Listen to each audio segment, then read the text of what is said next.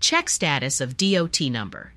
As a commercial truck driver or owner-operator, you know how important it is to comply with the regulations set by the Department of Transportation, or D O T. One of these regulations is to have a D O T number, which is a unique identifier assigned to your company by the D O T. But how do you check the status of your D O T number? We will answer that question in this video. But before we do, please give us a thumbs up, subscribe to our channel, and hit the bell for notifications so you can stay updated about important trucking topics. Checking the status of your D O T number is easy. All you need is a computer or a mobile device and an internet connection. First, click on the link below in the video description. Once you are on the website, all you need to do is enter some basic information and boom! You will be able to view the status of your D O T number.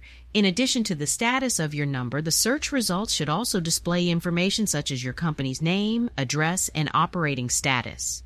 If your D O T number is active and in compliance, you are good to go. However, if your D O T number is inactive or not in compliance, you will need to take corrective action to get your number back in good standing.